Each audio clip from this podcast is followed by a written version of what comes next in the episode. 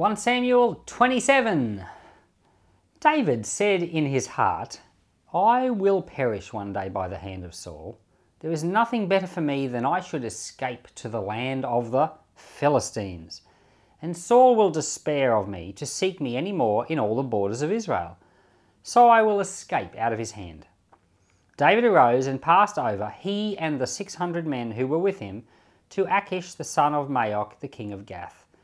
David lived with Achish at Gath, he and his men, every man with his household, even David with his two wives, Ahinoam the Jezreelitess, and Abigail the Carmelitess, Nabal's wife.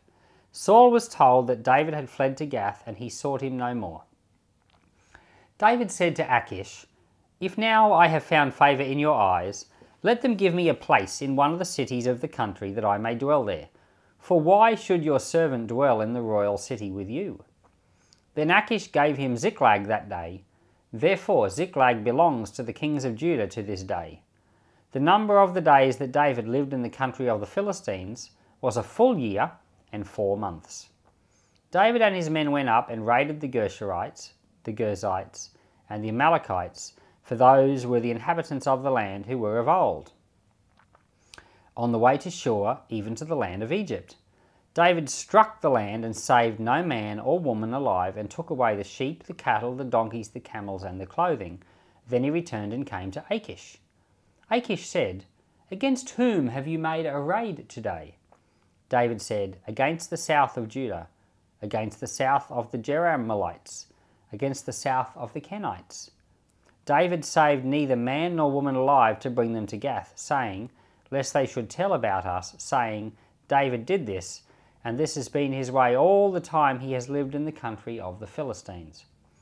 Achish believed David, saying, He has made his people Israel utterly to abhor him, therefore he will be my servant forever. After the last chapter where David saved Saul's life again, he realized Saul was never going to stop chasing him. So he did a, a, very interesting thing and he moved to the land of the Philistines. Now, the Philistines are the enemy of Israel, and as far as um, that goes, a safe place to be because as long as he was allowed to be there, Saul wasn't going to go in there after him it, because, you know, Saul would have, it would have meant Saul going into enemy territory. So, a smart move, I guess you could say, for David. And um, it says there in the chapter we just read that David was in the country of the Philistines for one year and four months. Now, apparently, because uh, my Hebrew's really bad, uh, it says that apparently in Hebrew it doesn't say one year and four months, it just says days and four months. So there's been all sorts of comments on how long David was actually in uh, the country of the Philistines. So there's a few theories, at least there's a few that I'm aware of. One theory is that he was there a, a year and four months, but that cannot possibly be right because later in a few chapters, in 1 Samuel 29, when Achish the king of Gath is about to go into battle, he says, David has been with me for years. So David's obviously been with um, with you know a friend of Achish's for more than a year and four months. So one of the theories is that um, this passage is just missing something. You know, sometimes with old parchments, sometimes as times go on, something's not is missed in the copying, or so there's one theory that something's just been missed out. Um, but a thought that did just occur to me right now was that maybe he lived with Achish in the city of Gath for one year and four months, or for days and four months. But then when he moved to Ziklag, that was a longer period of time, and maybe when Achish says later, he's been with me for years, he doesn't mean physically with me the whole entire time, but just he's been loyal to me for many years. And so that's a possibility right there. But anyway, it's worth mentioning. And it's interesting that David is now technically working for the Philistines as a kind of a mercenary. And because in chapter 29, when, when the Philistines go to war against Israel, the king of Gath wants him in the army with him. So Achish thinks that David's on his side. He's a mercenary. And so this is an interesting, interesting thing. it's interesting in a few different ways because there's a practical interest, but there's also spiritual interest here. So, practically, um, David is like a double agent because he's not really on the side of the king of the Philistines. He's only there to keep himself safe. He, you know that he doesn't like the Philistines, and he, he also knows that these are uncircumcised enemies of Israel. So he's not he's not on their side. He's not really wanting them to succeed. So he's a double agent. And you know, when any, anytime anyone's a double agent, it's a tricky, tricky game.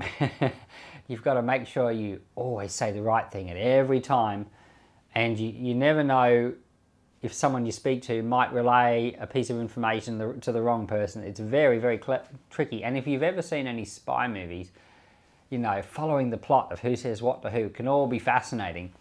And so David is here. He's doing things like he's raiding tribes in the desert and attacking them and completely destroying them. But then he's going to Achish and telling him that he didn't raid them, he raided in Judah. So Achish thinks, wow, his people really hate him. And he's developing a huge fondness for David. But David's got to be very, very careful playing this game uh, to make sure that, that this news doesn't get back to the wrong people. And that's, of course, one of the reasons why he completely destroys everyone. But another reason when he would raid and destroy everyone is because that's actually what the Lord commanded.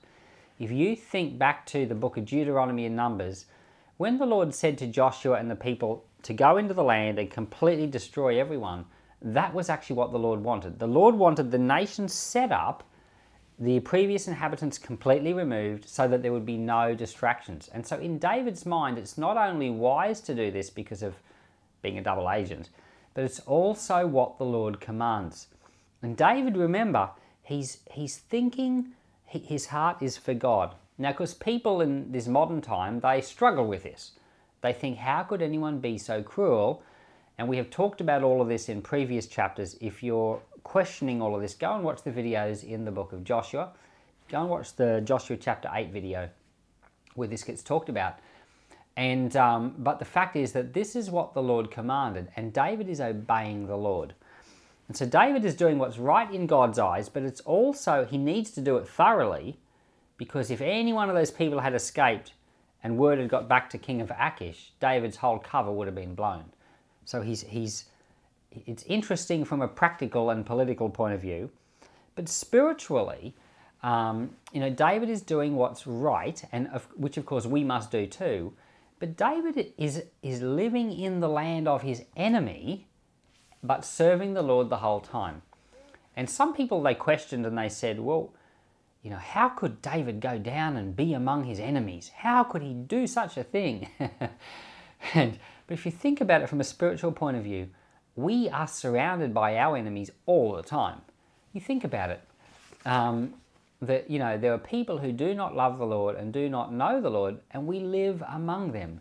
Now David lived amongst the Philistines, but he never gave his heart to the Philistines. He was very careful to be upright and honorable to the Lord. He was very careful about the things he said and the things he did, and he never served or worshipped their gods. He's very careful about that. So he never gave his heart to the enemies of the, of the, you know, of the kingdom. He never gave his heart to the enemies of the gospel or the enemies of the Lord. He kept his heart given completely to the Lord. So he didn't go down to his enemies and become like them. He remained different to them. And so we, you've got to be clear about that. We live in a world where there are people all around us who do not know the Lord, do not love the Lord. They worship their own gods, which are, you know, money, pleasure, self, all sorts of things. And we must do the same. We must not give our hearts to those things. And so there's a very careful distinction to make here about that. Now, there's a final thought. Um, in the Bible, um, it says that from the time of some of the timing of these these passages is really really vague. So, like I was mentioning before, that it said that David was with Achish for one year and four months it's it's really really hard to work out the the timing and the length of, of Saul and David and Samuel. This whole patch isn't the the chronology of it isn't well recorded, at least as far as I or many others can tell. Josephus, um, he's an external historian, and he says that from the time that Saul, um, from the time that Samuel died to the time that Saul died was 22 years.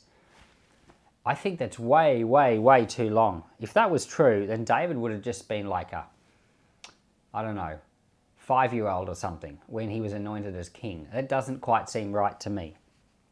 But um, all of this just, just adds into the fact that we're not completely sure about the timing of it all. But I think that maybe it's not that important in this case. In some other parts of the Bible, the timing is super important. Like in the Old Testament, where it gives us the long ages of people. That's actually important. We talked about that way back in, you know, Genesis chapter 5 and in other places. But I just wanted to mention that the fact that the Bible isn't always specific about certain things doesn't necessarily mean anything bad is happening. What, what can we learn from this chapter? I think what we can learn is that just like David, we're actually surrounded by our enemy. And, uh, but just like David, we should not give our heart to it. Instead, we keep our eyes on the Lord and we serve him. And just like how the Lord kept David safe when surrounded by his enemy, the Lord will be with us also. Lord, I want to thank you for these interesting, interesting chapters.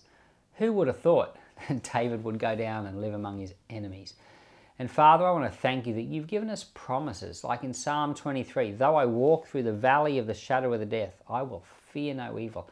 Lord, thank you for your promise. And I pray today that you put your hand upon my listeners, your hand upon myself. Help us to always be so wise, like David was wise. Help us to be witnesses of the gospel. Lord, give us grace, empower us for the gospel, so that we might be the shining light of Christ to all those we come in contact with those who love the Lord and those who are enemies of the cross. Lord, may our enemies be turned into friends. In Jesus' name, amen.